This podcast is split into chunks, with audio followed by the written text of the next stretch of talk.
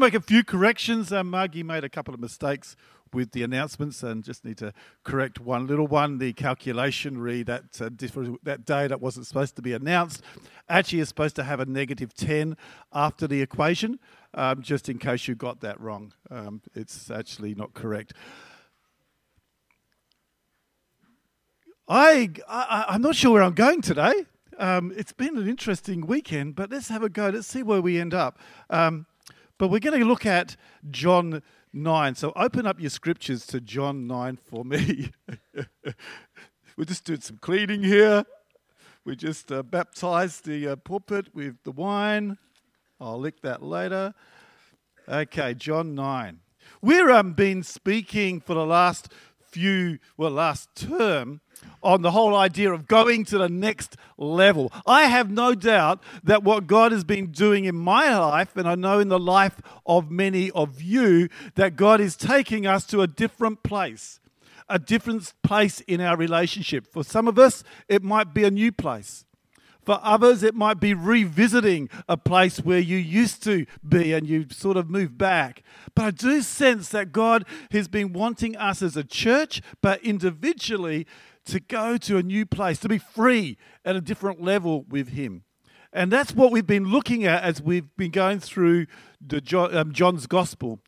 And today we come to chapter 9. Now, this is the end of that particular theme. We're still going to keep on John, but over the next month, we are, as Margie said, coming into Global Vision, and we are looking at the theme What on earth is God doing? Um, and looking and getting excited about seeing the kingdom of God actually here on earth today and what God's doing with that. So we're pretty excited about bringing the speakers and the theme, but it's more than that. It's what the Spirit of God is going to bring to us. But today I want to open up the book of John. And before I do that, let's just uh, let's just pray because the Scripture is so powerful, and we want to honor the word today. We want to honor what He, the Lord, would say to us through His word. Father God, thank you for your word. Thank you for even the scripture that was read out earlier by Kyla the power of that scripture.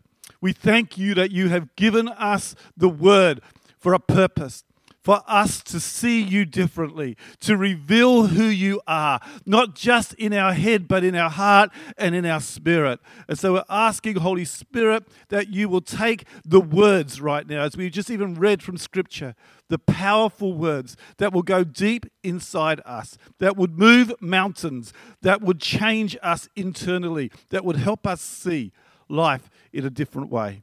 I pray these things in your powerful name. Amen. Before we go into reading this scripture in John 9, let me give you some background. First of all, we know that around this time, Jesus is just uh, um, been at the Feast of Tabernacles or the Feast of Tents. Now, this was really, really important. This is a significant time. Jesus actually went a little bit later than his disciples because it was an important time and an important message.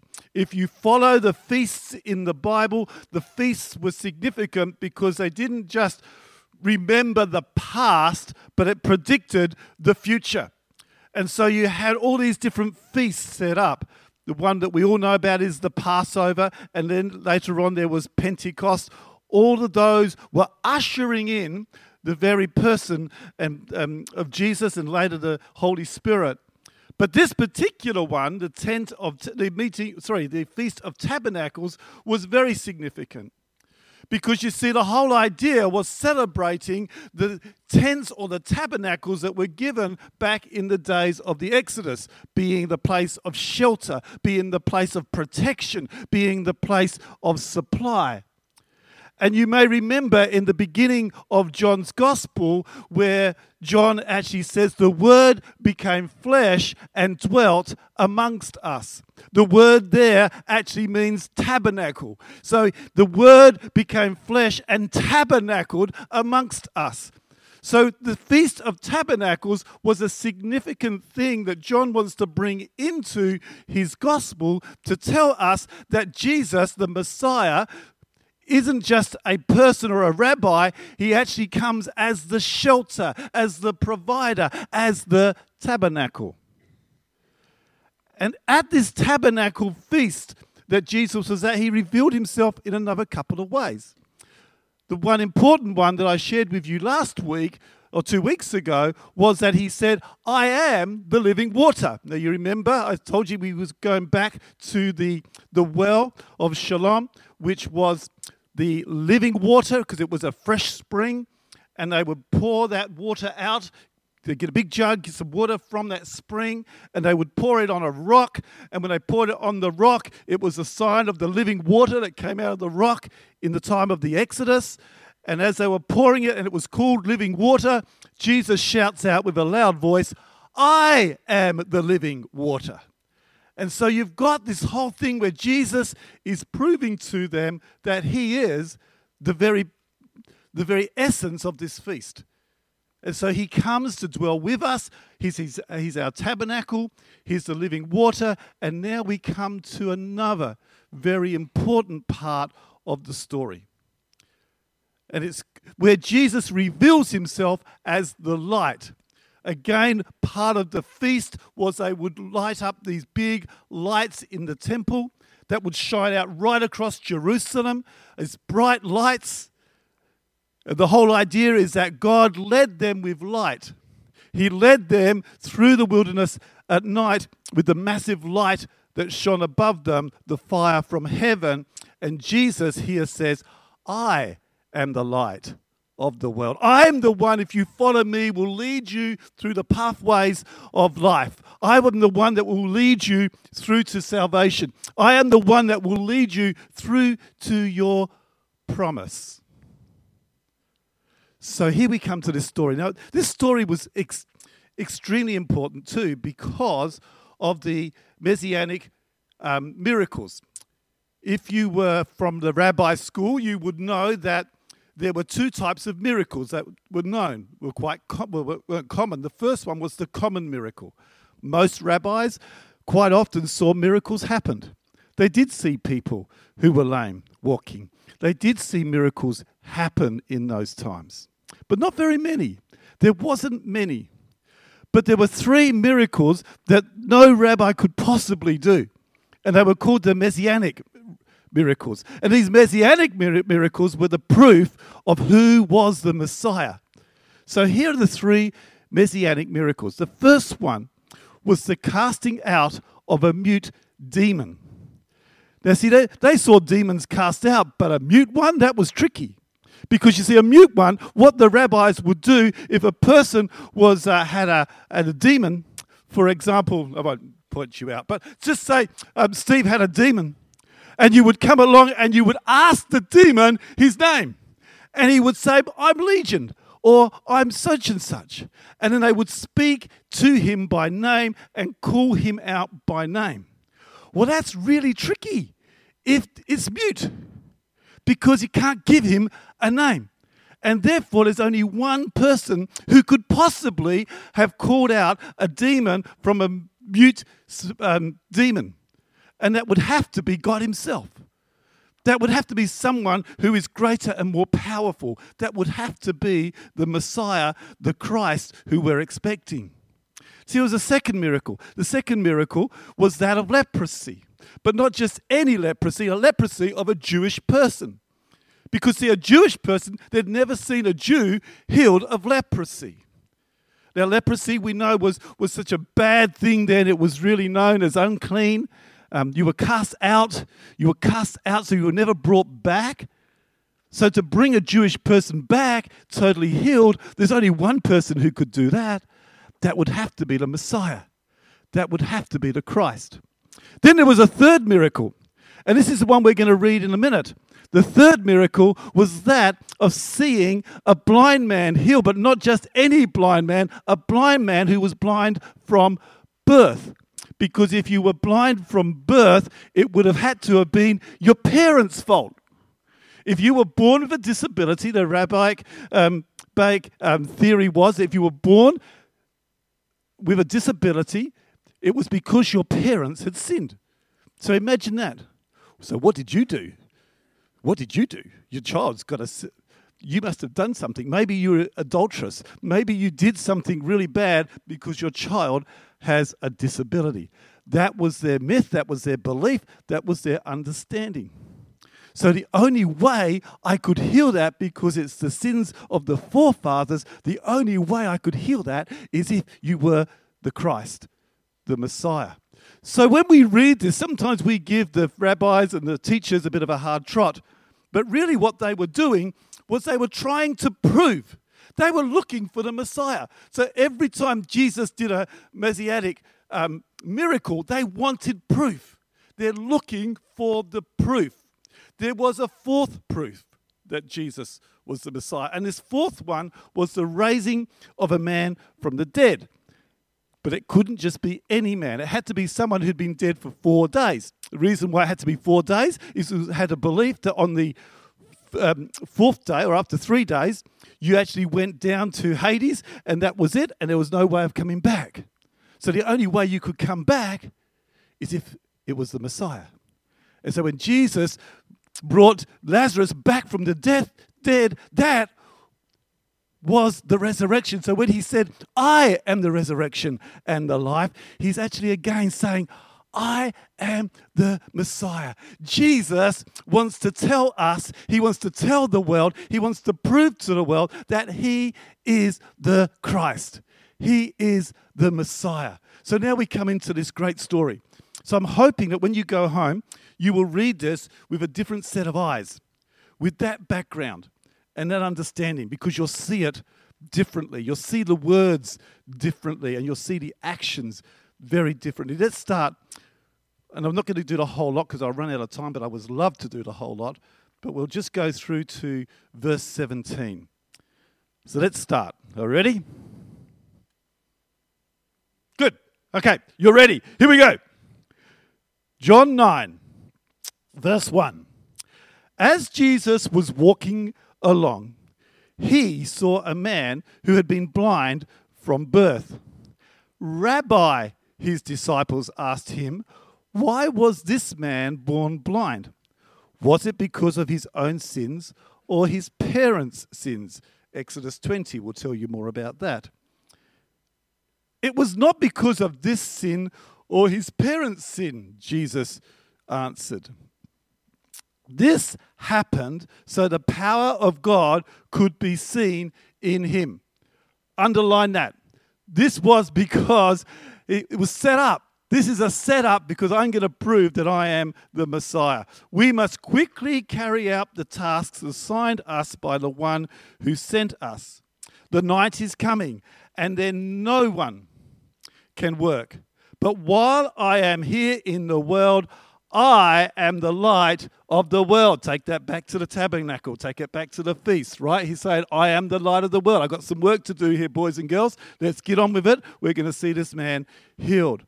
Then he spits on the ground, made mud with the saliva, and spread the mud over the man, the blind man's eyes. I'm going to come back to that. That's an important part of the story. He told him, Go, wash yourself in the pool of Siloam, the living water. Jesus said, I am the living water. Go, go and wash yourself in the living water. Okay? These little things, they all come together. Siloam means to be sent. So the men went, and what man went and washed and came back seeing. His neighbors and others who saw him, sorry, who knew him as a blind beggar, asked each other, Is this the man who used to sit and beg? Some said he was, and others said, No, he just looks like him. But the beggar kept saying, Yes, I am the same one. They asked, Who healed you? What happened? He told them, The man they called Jesus made mud and spread it over my eyes and told me, Go to the pool of Siloam and wash yourself. So I went and washed, and now I can see. Where is he now? They asked. I don't know, he replied. Then they took the man who had been blind to the Pharisees because it was on the Sabbath that Jesus had made the mud and healed him.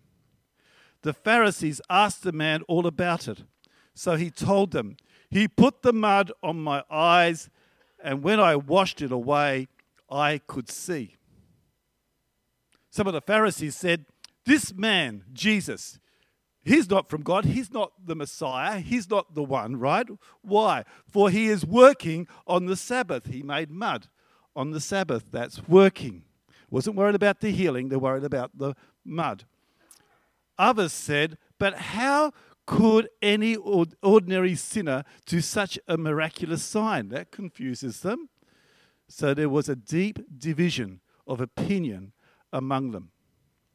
Then the Pharisees again questioned the man who had been blind and demanded, What's your opinion about this man who healed you? The man replied, I think he must be a prophet. Yesterday, my fantastic wife, who did naughty things today, um, did a surprise. She took me on an amazing um, cruise down the river, a wine cruise, going down, kept one of those Cook ones, Thomas Cook things. And we went down the river. And it was kind of funny, right? Because we're going down this river at a top speed of eight knots, which was pretty slow. And we're going down this river, but as we're going down slowly, we're seeing things. Now, I've lived here a long time, right? I won't tell you how long, um, but if you did that calculation and took a few off, it was about that long. So I've been in WA for that long. We used to live in Bayswater, not far from the river. And we used to hang around at the river. I've been up the river and down the river on boats before, a lot faster than eight knots. Um, but it's going down the river at such a slow pace with somebody telling you all the things about the river and what's on the side, we saw it differently. And sometimes we need to get into a different position to see things. And even as you, you go up to different levels, you see things. Now, we have a problem possum in our house, and this possum is causing me a lot of stress. And so I constantly, if I hear it on the roof, I run out with my torch to find out where this possum is getting in my house. Now, this morning I was up early and I saw it, heard it run across the top. So I ran outside and I've got my torch and I can't actually see because it's on my roof. So I'm climbing on top of the camper. I nearly fell off and I've been, I've got to get higher to see. And sometimes when you're in a different position, when you're in a different place, you can see different things. And when we go to the next level with the Father God, when we go to the next level in relationship with anybody, you will see things differently. Husbands and wives, as you go to deeper and greater levels in your relationship, you see each other differently. And when we come to this story, I actually believe it's about this man being revealed to Christ. Unfortunately, the Pharisees were also trying to see Christ, but they couldn't see the Christ. There was too many things in the way. Anyone been to the uh, our Abrolhos Islands? Anyone been to Abrolhos Islands? No one. No one. Come on, someone's been up Geraldton to Abrolhos. Come on, you have. Hey, and there's a few wrecks up there, right? There's a few boats that didn't quite make it. There's sunk Bat- um, Batavia is one, right? There's a few others up there. Well, the, anyone know where the Abrolhos, I found this out yesterday on the boat, where the Abrolhos Islands got its name from? What is it? Hello? Warning. Well, actually, I found out it was different to warning, but it's close. Come on, anybody got anything else? Well, you see, it was actually by the Portuguese, um, from what I understand. So correct me if I'm wrong because you're the school teacher, I'm not, right? But from what I understand and what I read on Wikipedia, no, no, a few others as well. But what I read in the histories was that the, uh, the captain who was Frederick de Holman, something like that anyway, he, he was the guy, 1619, was cruising around the top there around Geraldton, navigating our, our coastline. And they were going along and they hit a bit of dirt. And when they hit the bit of dirt, so what I read was when they hit the bit of dirt, obviously they realized there was an island there. And then they found out it was a lot of islands. So rather than mapping out the islands on his map, he wrote the word our he wrote the word Abrolhos, which is, I'm trying to work out how he actually wrote it, which actually means open your eyes. That's what I've been told. You can check this out, Mr. Frank, okay? And you can correct me if I got 10 out of 10 or not. But uh, open your eyes. And what he was trying to say, so when the other boats came along and they saw this written down there, and they said, Well, this must be the name of the islands, but it was to open your eyes. We need to open our eyes to see what's around us. In fact, I've got a great place to open your eyes. If you ever go up to Broome, you go and sit at the port, Port Beach. It's a great place because it's where you take your boats out. And it's a great place because you can sit there and watch people who spent lots and lots and lots of money on very, very, very expensive boats get stuck on rocks. Because, see, what they do is they take off down the center at high tide, right? You can go anywhere at high tide because the water's really high, right? You can go to the left, you can go to the right. You don't have to worry about markers. You just get out there because the fish are waiting. But if you come back on low tide and you don't follow the markers, you're going to end up with a very expensive boat sitting on a rock. It looks interesting from the shore. It doesn't look so interesting from the boat because then you see the guys getting off the boat and they're trying to rock their boats off the rocks. You see, sometimes, sometimes we have people who will come and talk to us about where what we need to do in life, but they're talking from high tide. But you see, the person that's been through low tides in life will know that under the surface there are some things happening. And too often, I think, with our eyesight and our visionary eyesight that we have inside our hearts, we're working from information from a different set of eyes. And God wants to give us a new eyesight. He wants us to open our eyes. Most people who've done any leadership would have read the proverb that says, um, Proverb 29 18, where there is no vision, the people perish. Well, if you actually pull that part verse, word, that scripture apart, it basically says, without revelation, you're going to go around in circles. You're going to hit rocks. And God wants to give revelation. It's not just about setting a vision for your company or for your organization. It's actually about revelation. If you read the whole context, it's about revelation from God. He wants to give you His set of eyes so you can see things differently. And this scripture that we're talking about here was one to prove Jesus was the Messiah, but it was also about giving us a new vision, a new eyesight. It's about seeing things differently. Maybe in your world right now, things look a little bit difficult. Maybe in your world right now, things seem a little bit fuzzy. Maybe you've lost the excitement about your faith in Jesus because we haven't seen him like we used to.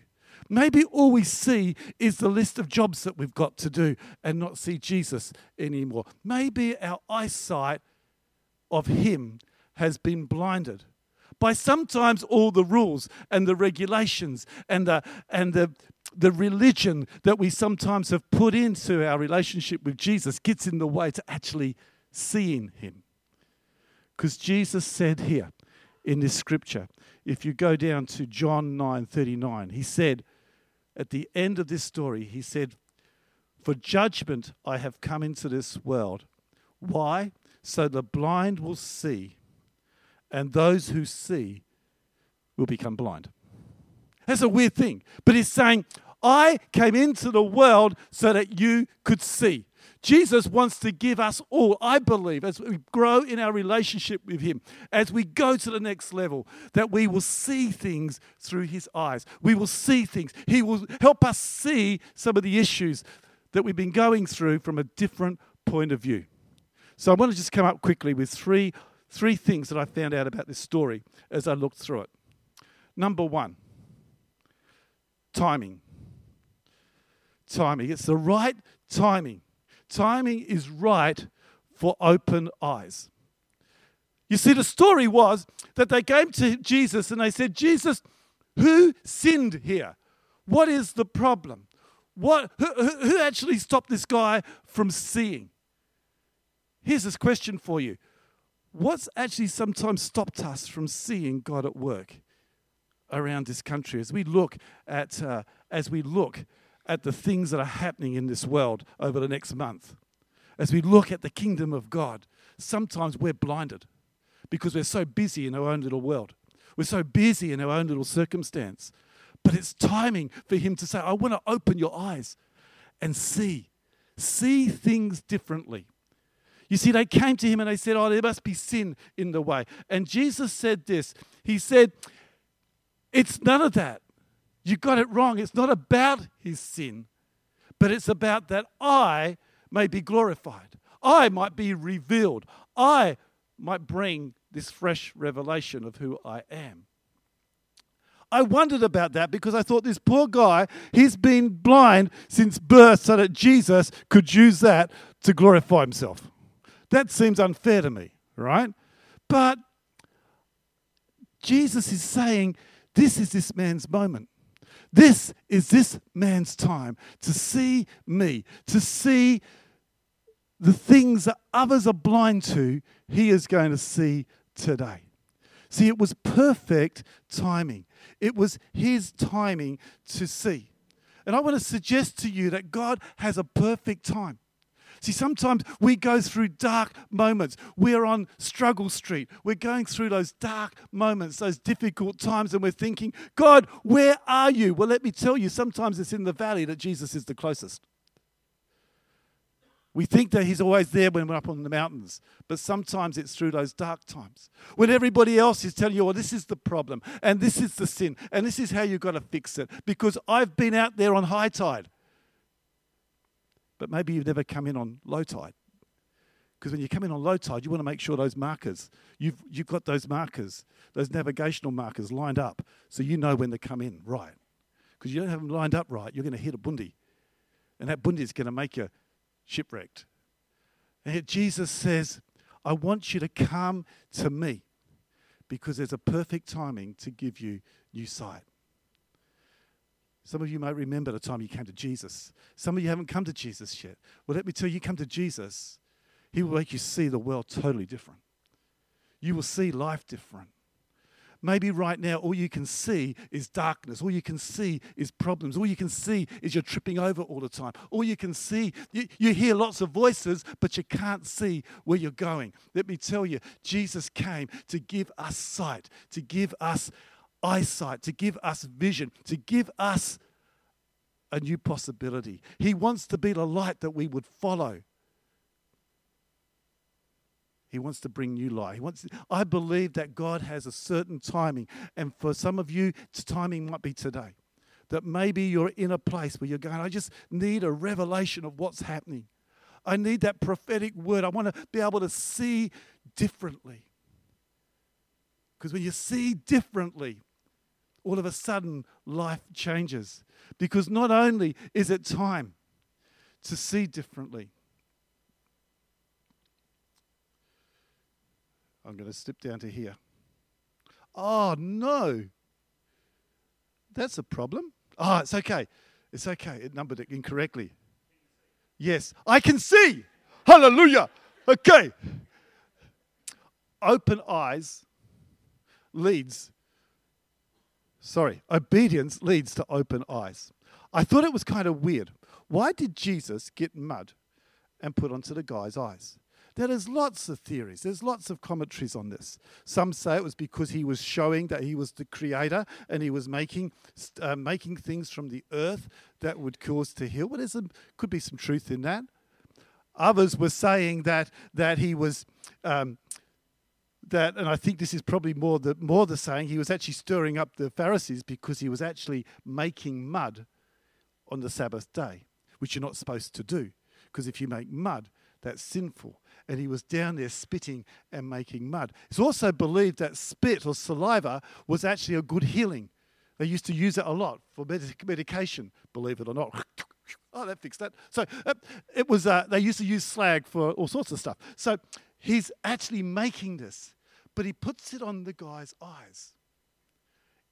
He then tells him to walk, which is probably about 750 meters, maybe a little bit more. We're not sure exactly where Jesus was, but probably about 750 meters. He had to walk. Where did he walk? He walked through the city. He walked through a busy city because it's the festival, everyone's there. This blind man is walking through the city, and if you have a look at the track that he probably walked, he would have gone down steps, he would have had to walk through narrow pathways, and he was blind. He was blind and he was having to go through a tough journey to get to the water. He was blind and he had this stuff over his face where everybody was going, Why has that guy got mud on his face? What, what is he doing? He's walking the streets with mud on his face? What is this happening here? And he walked all the way. Let me tell you, there was a few gossipings going on. Oh, it's that guy Jesus that reckoned he was the water. Um, he, he, he chucked mud on the guy's face. Really? Yeah, because he's going to heal him. Really? I'm going to follow this. And so there would have been a crowd following this man as he walks through the street, gathering momentum as he walks, because everybody would have been talking because he's the blind man from birth. He's a sinner. He shouldn't be here. He cannot be set free. He cannot go into that water for, for cleansing because he is a sinner. There's no way out. And here he is walking through the streets, bringing attention to himself. He gets to the water. The, the pool at Siloam, and I think uh, John's been there, is still there today. And uh, there used to be a, um, a, uh, a, a balustrade down the centre of it so that you walked in one side and you came out the other side. The reason being is you don't want to touch an unclean person walking into the pool because then you, if you're walking out and you touch someone as they're walking in, you've got to go back in again. You've got to go back in again. So they separated them. So he's walking down one side into the water. Could you imagine what was happening amongst the streets? What's this blind man with mud on his face going to make the water dirty? He's walking into the water. He walks into the water, and what happens? I don't think he would have gone, oh, look, oh, it's sunshine. I reckon he was doing a say a hallelujah on steroids. I reckon he was jumping up and down. I reckon there was a tidal wave happening in that pool. I reckon he was so excited. And everybody wouldn't have believed it. You see, sometimes God asks us to do strange things. He does. Like, why would I want to get baptized here in front of everybody? I don't know. Bible says, believe and be baptized. Why, that seems really weird. What's going to happen? Just do it. And I tell you, there's a lot of people who've been baptized in front of people and have said, My goodness, I've seen things differently. Life's different. I know for me, my baptism was amazingly um, an amazing encounter with God. I remember it very clearly at Bedford Park Baptist Church, and I was baptized, and uh, and I remember I fumbled with my words as I always do, but I remember that day very, very clearly. You see, obedience opens our eyes. And sometimes God asks us to do things because He wants to open your eyes. And no one else around you may know what you're doing. You've got to walk the tough streets. You've got to walk the streets of opposition. You've got to walk the streets of criticism. You've got to walk the streets that, that are telling you you shouldn't be doing that. And lots of people will do that. But you've got to walk the streets to get to the pool because in the pool comes the healing. It's in the pool when new sight comes. And it's only afterwards where you can open your eyes and go, So that's what God was doing. I didn't see that before, and no one else will see it because it's yours. Just be obedient. You might have to walk some tough streets. You might trip over a few times. You might stumble down the steps. But keep walking the streets of obedience because you'll see things totally different. Don't listen to the voices that are telling you that's wrong. You're a sinner. Listen to the voice of God that says, Put mud on your eyes, let's get down to the pool and let's wash it off together because I want to give you new eyes. And there's the last thing that happened. And I love this bit. I love this little bit because I'll get the worship team up here because we're going to sing a hallelujah together. It says that Jesus heard that they had thrown him out, and when he found him, he said, Do you believe in the Son of Man? Now, the story is that the Pharisees and the teachers and the rabbis at the time were trying to question this man. And they asked him, Who did this? He says, I don't know. I was blind. I didn't see him. What's he look like? What do you think he looks like? I was blind. I didn't see him. I had to be 750 meters away. He was over there somewhere. I just had this guy, a prophet fella, that put this stuff on my eyes, and now I can see. And they said, Well, was you really blind? He said, I've been blind all my life. Of course I know I'm blind. So I went and checked out his parents. Do you think he was really blind? He says, Look, this guy's old enough and ugly enough for himself. He, he, he, he, can, he can give you the answers. You ask him. So they asked him again, and he said, Listen, I don't know. Once I was blind, but now I see. And that is all we need to know. They said they got upset with that. They were upset with that. So what they do, they kicked him out of the out of the synagogue. They said, Go out, we, we can't work this one out. He goes out, and Jesus found out that he was on the outside. Let me tell you, if you feel lonely, if you feel like others aren't with you, don't worry. Get on the outside because Jesus is coming looking for you. He wants to come and look for you because he knows the experience that you've been through. He knows the new eyesight that He's given you. He knows that you can see differently now. He's taken you to a new level, and He knows what that level is. So the world might not know, but He does. And it's you and Him that's important. And so this man, Jesus finds out this man has kicked him out of the temple. Everyone's kicked him out of the temple. He's on his own with this amazing new eyesight that he's never used before. He says, Do you believe in the Son of Man? Who is he, sir? Because I haven't seen him, because I was blind. Tell me so that I may believe in him. And Jesus said, You have now seen him. In fact, he is the one speaking with you. The man said, Lord, I believe and I worship you. That man was in a new place of worship. You see, as we grow in our relationship with God, as we allow the tough stuff and sometimes the good stuff of life to take me through, and I see God differently, and I see God, differently, you will come to a deeper place of worship. It's got nothing to do with the song, it's got nothing to do with, with the style, it's got nothing to do with the volume, it's got nothing to do with the, it's all to do with your seeing Him. You see, that's what worship is. Is that we come to a place and we see Him and you can't help but shout, Hallelujah! Hallelujah! Because in the hallelujahs where He breaks the chains, it's the hallelujahs where He takes you to greater places with Him. My goodness, I, I, I think my time with God over the last six months has probably been the most amazing personal experience I can't explain to anybody else, but it's been Him and me. And it's in those places but everybody else will want to tell you what's right and wrong. But he's the one who's saying, I set this up because I want you to see me. I want you. See, I think Jesus had his eyes set on the blind man to see him. Otherwise, Jesus would have just left, let it go. He didn't. He came back looking for him because he wanted that blind man to see him. Because he knew if the blind man saw him, because of the journey that he's gone through, his life would change. And there's a world out here that needs to see lives transformed because we've actually met Jesus and gone to a new level and got new eyes and seen him in a new way. What are some of the things that hold us back from seeing him? Maybe it's uh, maybe it's our old some some traditions that we've brought in. Maybe it's some beliefs that we've had that we were so certain were right, but Jesus might say, Come with me, I want to show you something different. Maybe it's religion, maybe it's opinions of others. But let me tell you right now, it's the time to get our eyes opened. Now is the time to follow with obedience to that place where we'll see Him differently.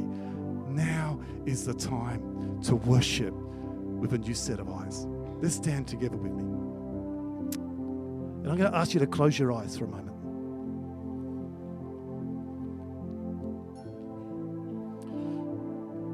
First of all, I want to say, Jesus, into the heavenly realms. I want to speak out right now and say, We believe that you are the Messiah, that you are the Christ, that you are the chosen one that you are our Savior, that you are our Lord, that you died, that you rose again, that you are the resurrection, and you are the life, and you are the light, and you are the bread of life.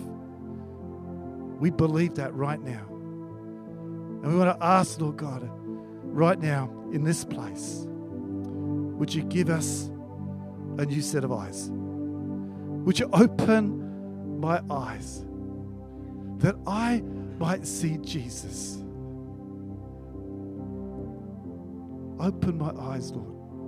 that I might see Jesus and look full into your face.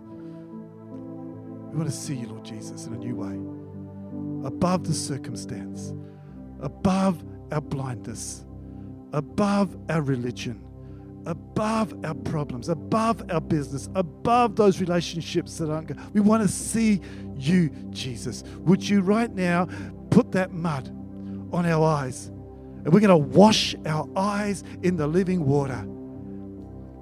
And we're going to come back and we're going to look at you and we're going to say, Jesus, I believe.